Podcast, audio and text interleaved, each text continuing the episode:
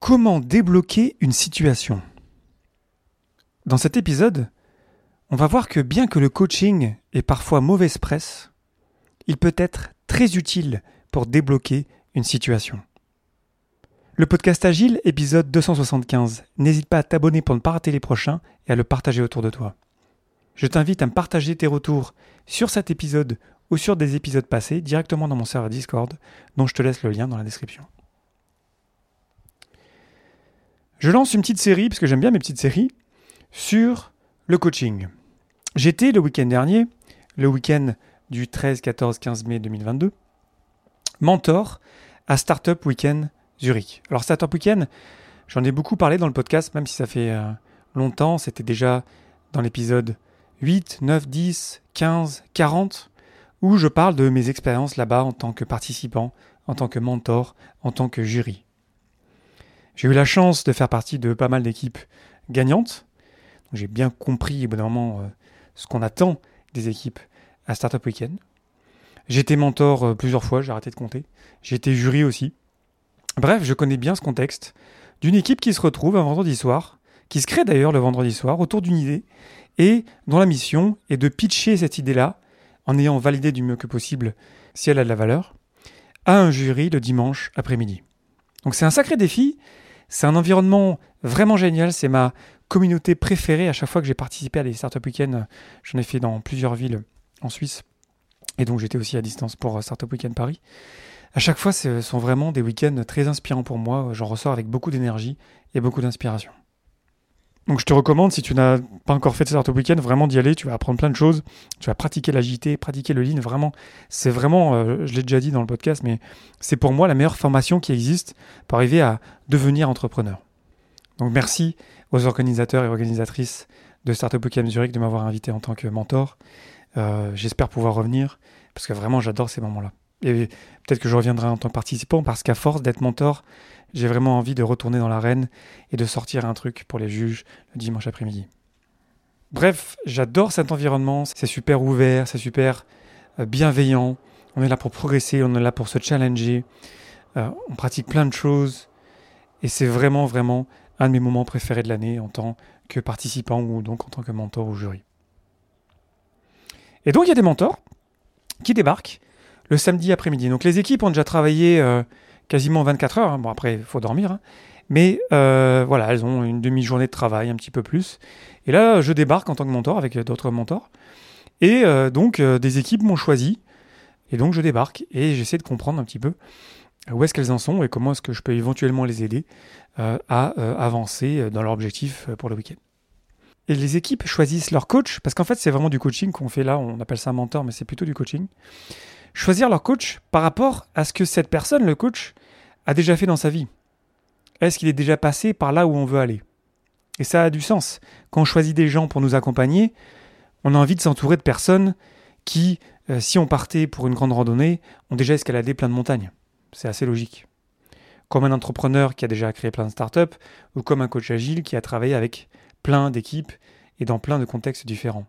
On se dit qu'il aura la solution. Le coach, lui, se sent valorisé, on le regarde avec admiration, on écoute tout ce qu'il dit, on prend tout pour argent comptant. Et en tant que coach, on peut se laisser aller, parfois, à proposer des solutions. Souvent clés en main, parce qu'on est déjà passé par là. On sait exactement ce qu'il faut faire pour y arriver. On bombarde d'idées pour régler le problème de la personne ou de l'équipe, et les deux parties ont l'impression d'avoir fait la bonne chose. On est arrivé, on a proposé plein de trucs, on a dit vas-y, faites ci, faites ça, en face de nous, on a une personne ou une équipe qui est rassurée parce que, ok, c'est bon, là maintenant on sait ce qu'on fait parce qu'avant c'était un peu le bordel, on savait pas trop ce qu'on faisait. Et on y va, puis on se fait confiance, et puis on ressort de là, toutes et tous, euh, contents et satisfaits. Le problème, c'est que la personne coachée ou l'équipe coachée, comme je disais, elle est rassurée sur le moment, mais en fait, euh, c'est utile, certes, euh, elle est plus toute seule, mais elle est guidée, tout va bien se passer, mais en fait, voilà, on sait très bien que c'est pas ça qui va se passer, qu'il y aura des surprises, que les solutions apportées par le coach qui du coup est sorti de sa posture de coach, ne vont pas forcément fonctionner. Et souvent ça fonctionne pas parce que ce sont des contextes, encore plus dans des startups, mais ça marche aussi dans nos équipes agiles, c'est complexe, les choses bougent. Donc une solution aujourd'hui, peut-être que c'est pas une solution demain. Ça bouge. Donc arriver avec une solution clé en main, c'est illusoire. Et on se retrouve en fait avec des personnes ou des équipes qui sont en fait perdues noyées dans des solutions dont elles ne comprennent pas les tenants et les aboutissants. Ce faisant, en proposant plein de solutions, en fait, le coach a rajouté au blocage, au problème. Avant, c'était pas clair de là où on en était, et là, c'est pas clair, mais en plus, il faut qu'on fasse plein de choses en plus. Donc en fait, notre liste à faire s'est retrouvée rallongée. On a encore plus de choses à faire. Ok, d'accord, faut faire ce qu'il a dit le coach en plus. Donc on est encore plus perdu. Donc le blocage, il est encore plus important. En plus, en, vrai, on en a oublié la moitié de tout ce qu'a dit le coach. Et on comprend pas forcément tout ce qu'il veut dire. Parce que, voilà, le coach, il a, fait plein de randonnées, il a vu plein de contextes, et il comprend les choses profondément, pourquoi faire ou ne pas faire telle ou telle chose. Mais quand c'est notre première randonnée, on ne se rend pas compte en fait. Par exemple, l'erreur typique d'acheter des nouvelles chaussures de marche la veille d'une randonnée. Des gens qui ont fait plein de randonnées, ils savent qu'il ne faut pas faire ça et qu'il faut pratiquer petit à petit avec ces nouvelles chaussures. Mais pourtant, si on se dit comme ça, bah oui, j'ai une randonnée demain, j'ai pas de chaussures, je vais m'acheter des chaussures, ça paraît une bonne idée. Donc en fait, le coach a rajouté à la confusion. Et encore pire, la personne coachée ou l'équipe coachée se retrouve dépouillée de sa responsabilité. Une relation de dépendance toxique s'est instaurée. J'ai déjà vu ça dans des équipes où une personne s'était appropriée une partie du projet et jouait de la dépendance ainsi créée. Vu qu'on dépend de moi, du coup j'ai un, j'ai un levier de pouvoir, j'ai un levier pour pousser mon agenda et euh, bien sûr évidemment que ça ne marche pas bien dans l'équipe parce que du coup euh, tout est bloqué par une personne, mais encore plus en fait ça devient toxique et les autres personne de l'équipe arrête de progresser parce qu'après tout, il y a une personne qui arrive avec toutes les solutions clés en main. Pourquoi est-ce que je m'embêterais à apprendre quoi que ce soit, à faire mes propres expérimentations? À un moment donné, parce qu'à un moment donné, la complexité va nous rattraper, ça va plus marcher. Peut-être le coach, il va se rendre compte qu'en fait, qu'il avait tort. Et du coup, ce que j'ai déjà vu, ce sont des coachs en fait qui, hop là, qui s'éclipsent dès l'instant où leur solution ne marche pas. Donc la personne ou l'équipe se retrouve encore plus bloquée et finalement revenu à la case départ. Donc on n'a pas avancé, on a perdu du temps, ce qui veut dire qu'on a souvent perdu de l'argent. Personne n'est satisfait à la fin. Dans le cas de Startup Weekend, c'est limité à un week-end, mais quand même, si on, passe un week-end à bosser sur quelque chose, on a quand même envie d'arriver à un résultat. C'est dommage de perdre euh, sur 54 heures, euh, de perdre une journée sur des choses qui en fait sont euh, inutiles pour nous. Ce qui s'est passé dans cette situation que je viens de décrire, c'est que le coach a oublié son rôle. J'ai déjà fait un épisode sur le modèle euh, Grow d'ailleurs. C'était l'épisode 181 euh, pour revenir sur l'idée de comprendre que bah, le coach en fait euh, il n'est pas censé diriger, il n'est pas censé prendre le volant.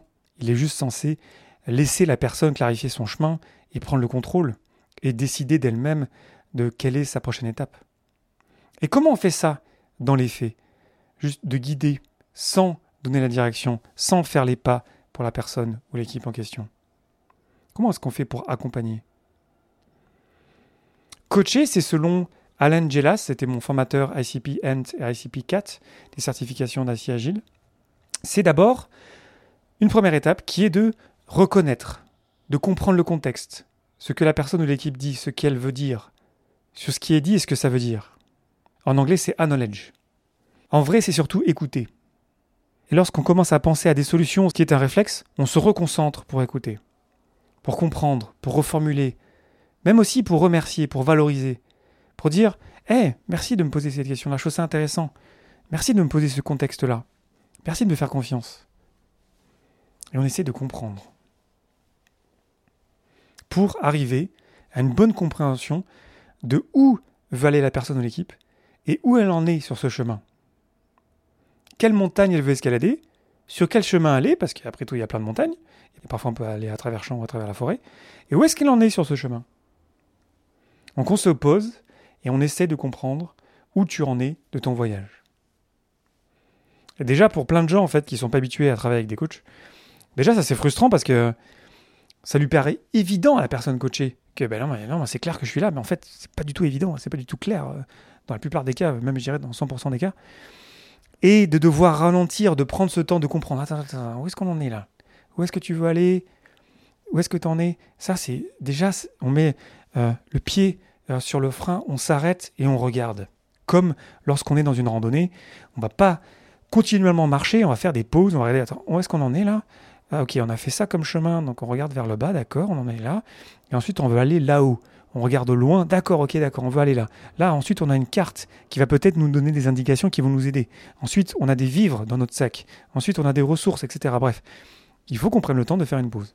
Et dans beaucoup de cas de coaching euh, que j'ai vécu, déjà, c'est déjà une première étape que la personne coachée se rende compte qu'il faut faire une pause, et c'est dans le sens de ce qui se passe à Startup Weekend, parce que euh, quelque part, les moments de coaching sont entre guillemets forcés sur les équipes pour dire non, là vous avez vraiment besoin de personnes pour vous faire arrêter de travailler et pour prendre un peu de recul. Et c'est notamment pour ça que ça a beaucoup de valeur. Ensuite, lorsqu'on a fait cette première étape, d'Acknowledge en anglais, on fait une pause et on réfléchit. À la fois pour le coach et la personne coachée. Prendre ce temps de réflexion, qui n'est pas forcément long d'ailleurs, hein, parce qu'on réfléchit vite, mais c'est au moins laisser un blanc de OK, laisser compiler les choses, laisser toutes les personnes réfléchir. Et encore une fois, ça peut être frustrant pour les personnes qui sont bloquées parce que voilà, je suis bloqué, j'ai envie d'avancer et là tu me, fais m'arrêter. Ça m'emmerde. prenons le temps de réfléchir.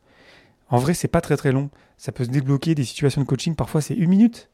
Parfois, c'est cinq minutes. C'est vraiment pas long par rapport au temps qu'on a passé déjà bloqué, qui peut être des heures, des jours, des semaines, des mois, des années.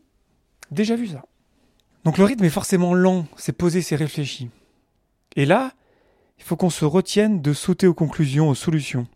Parce que si on le faisait, on, lâcherait notre posture de coach. Parce que forcément, on a vu des cas un petit peu similaires, on a vu des personnes qui avaient des problèmes similaires, on a vu des entreprises similaires, on a vu des équipes un petit peu similaires. Mais dans similaire, il y a des choses en commun et aussi des choses différentes. Mais chaque contexte est différent et c'est là il faut qu'on comprenne que la complexité fait que voilà, chaque contexte est différent, chaque contexte est complexe et unique. Et ça va sans le dire, qu'on comprend ça quand on est coach, mais se le redire, c'est sûrement utile. Donc s'empêcher de réagir. Prendre le temps de réfléchir. Et ensuite, dès l'instant où on a bien compris la situation, qu'on a pris le temps de réfléchir, là le rôle du coach, ce n'est pas de donner la solution, c'est d'amener la personne à ce qu'elle résolve elle-même son blocage, notamment en posant des questions. Poser des questions, ça paraît facile dit comme ça.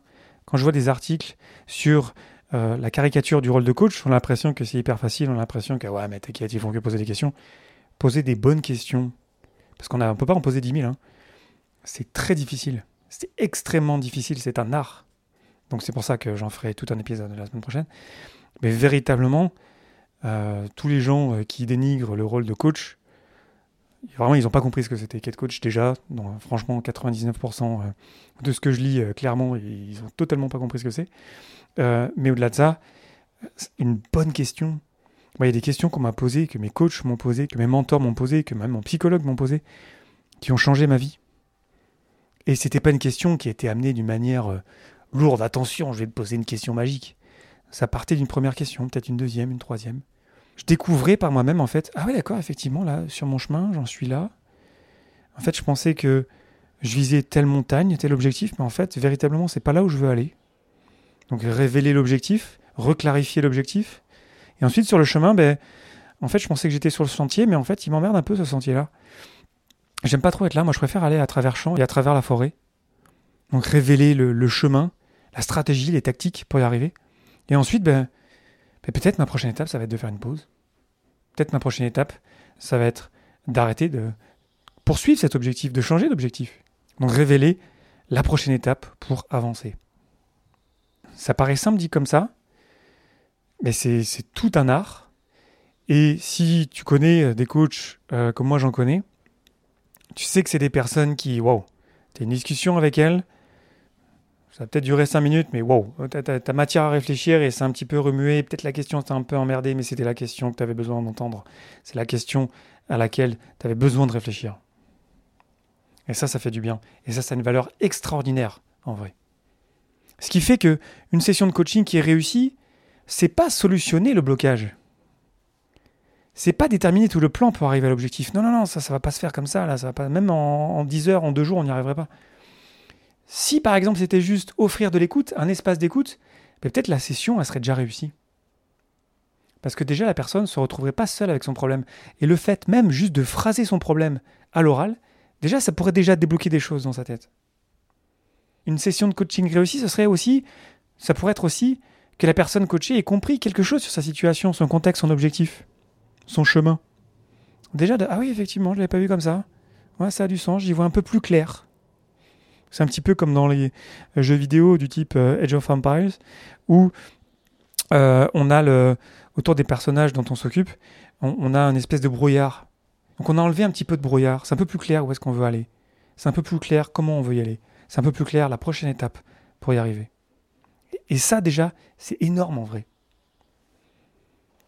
Tout ça, ça fait que, en vrai, on n'a rien solutionné, on n'a rien fait, mais au moins, on a avancé parce que notre situation est un petit peu plus claire.